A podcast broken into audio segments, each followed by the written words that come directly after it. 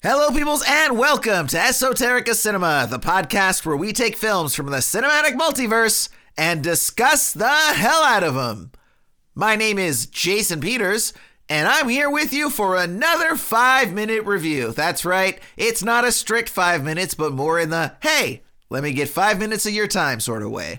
Today, we are looking at 1970s Patton, starring George C. Scott, written by Edmund H. North and a gentleman you may have heard of by the name of Francis Ford Coppola. That's right. Also directed by Franklin James Schaffner. If that name sounds familiar, it might be because you know him from Papillon, but it's probably because you know him from a little film called Planet of the Apes. That's right, this guy got around, cinematically speaking, made some bangers. Have a description here for you from Google. Patton is a biography of controversial World War II hero General George S. Patton.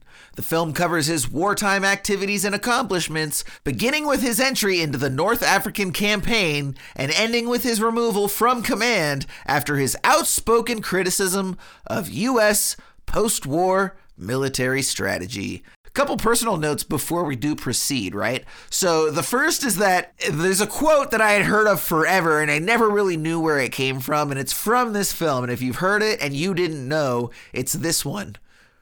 When you put your hand into a bunch of goo that a moment before was your best friend's face, you'll know what to do. Now, that was a bad read, but if you've heard that line before, you can know that that's from Patton. I didn't know it was from this film. Always figured it was from a war film. Never knew which one. Turns out it was this one. Uh, the second, if you're a Simpsons fan like I am, or a super fan like I am, and an Uber fan like I am, you're going to know the episode from season one. It's episode five called Bart the General. Now, in this episode, there's basically a big water balloon fight that Bart is is coordinating and uh, against Nelson Muntz, and there's a, an audio cue that they use in there where they sort of these diminished horns where in between scenes it'll go like and like it's one of those moments in the simpsons that you know is a reference to something because it's so specific uh, but you just haven't seen it so you don't know. Turns out this is the film. This is what that is from. So diminished horns from bart the general and pile of goo line from history both due to patton as for the film itself, this is a good, solidly made biopic, you know? Or is it biopic? Uh, I would also like to hear from you guys. For anybody listening, chime in. I've heard biopic and biopic, and I would like to know what you think it is. If I can get some sort of tally going, I would love an official number. Uh, but we always have a very hard time getting any of you to reach out to us for any reason whatsoever. So, you, right now, listening to this, I, Jason Peters, host of this show, am asking you to reach out to me on Twitter at Esoterica Cinema or via email esotericacinema at gmail.com. You right now listening here, this episode right now, you hit me up. Let me know if you say biopic or biopic. Now, the other thing about this film that it's not afraid to do is it's not afraid to call out just how narcissistic George Patton was. And boy, howdy was this guy, man. And that's what's unfortunate is you can argue his merits as a general, and they were considerable, right? Those merits. But at the same time, his downfall is, first of all, had a huge mouth, right? And wasn't afraid to run it. Uh, cursed like a sailor, which I mean, I do too, so I don't really mind that. But at the end of the day, critical of every single person that did not follow his exact way of doing things. It did not see exactly eye to eye, couldn't come to terms, couldn't meet anyone halfway, and then would just go on these sort of like assassination campaigns, character assassination campaigns, try to pit people against them to to make sure that he got his way and wasn't afraid to use underhanded techniques and tactics to get there. So, film is not afraid to show that. It's also not afraid to show that he really wants the glory and he really wants the fame. You know, he's he's a he's a narcissistic guy, and he's he, I think he even says at one point, you know, he knows he's a prima donna to one of his generals or something.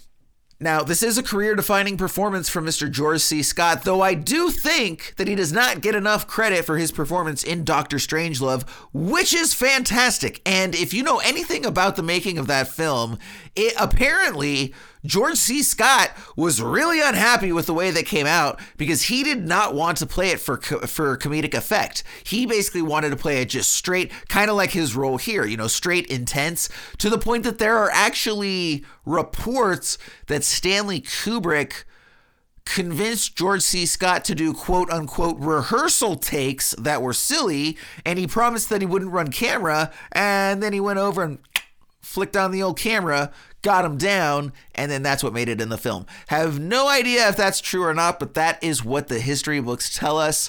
It's just weird because, I mean, such a wonderful performance that it would be so weird for him to be so against that. Either way, he's great here as well.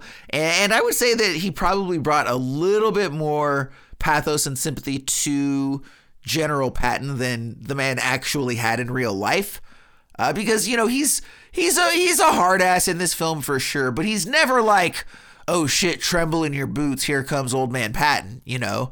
Now, interestingly, as far as the film is concerned, the dramatic scenes are very well directed, but I don't think the action scenes carry the same weight. And it's almost as though the director leaned away from visceral action and kept us at a distance. I'm not exactly sure why, because it also doesn't maintain that sort of Stanley Kubrick like symmetry, right? It's just all of the action scenes are very cold, distant, shot and wide. Uh, there's not a lot of camera movement. The camera's just sort of either stuck to the ground or stuck on stilts. And we also don't hang around in the action scenes that long, almost to the point that it's noticeable. I think we get more build up to the action scenes than the action scenes themselves, but the build up isn't really suspenseful or tense. You know, I could see a film taking that approach where they really, really want to play up the anticipation of the battle more so than the actual violence itself. I don't think that's what this film was trying to do. Uh, I, I think almost maybe the film didn't want to romanticize war. There was also like a lot of shots of the military vehicles to the point where I almost wondered if the director had like a fetish for military vehicles, like lots and lots of jets and planes. If, you, if anybody watches uh, Comedy Central, or used to back in the day on basic cable, if you ever seen the infomercial for lots and lots of jets and planes, it's fantastic. This is not a joke. I did not make this up. There's literally a DVD out there. I think it's a two DVD set called Lots and Lots of Jets and Planes. Okay. I don't know if they still sell it, but I'm sure you can find the infomercial on YouTube. It's exactly what you think it is lots and lots of jets and planes. Go ahead and check it out. Now, the cinematography overall is gorgeous. Uh, the shots themselves are well composed. The lighting is fantastic. The composition is fantastic. Production value is top notch. You know, uh, they, they do a good job of making people feel like they're actually in a war. Now, the opening scene is great. If, you, if you've seen any stills, it's probably of George C. Scott as General Patton in front of the American flag. Uh, and it's just this opening seven minute speech that he gives. Great speech. Interestingly, that speech is a, the most famous scene in the whole film. That scene is what got Francis Ford Coppola fired from this movie. That's right. Francis Ford Coppola was fired as the screenwriter from this movie uh, because he had, quote, weird ideas, end quote, like starting your film off with a seven minute monologue, which, by the way, is a weird and ballsy play. And it sh- probably shouldn't work. Uh, most people, I think, to start off with your film with a seven minute monologue and it's just in one location, like one shot, like one static frame, that's really, really weird. But this totally works in this film. So, three adjectives for Patton character minded, bloated, and technically competent. I'm going to go ahead and give this one four and a quarter out of five stars for Patton. Again, really solid movie, just a little lengthy and could have used some more action. Thanks for joining us here for another one of our five minute reviews. I feel like this one probably went a little more than five minutes, but hey, again, not a strict five minutes, just need five minutes of your time. Go ahead and check out Patton if that sounded interesting. And really, it's a film that everybody should see at least once. It's just, you know, you got to cross it off your list. Any self respecting cinephile needs to have seen this film. After you do that, we'll go ahead and see you for another five minute review, or maybe one of our long form reviews here on Esoterica Cinema.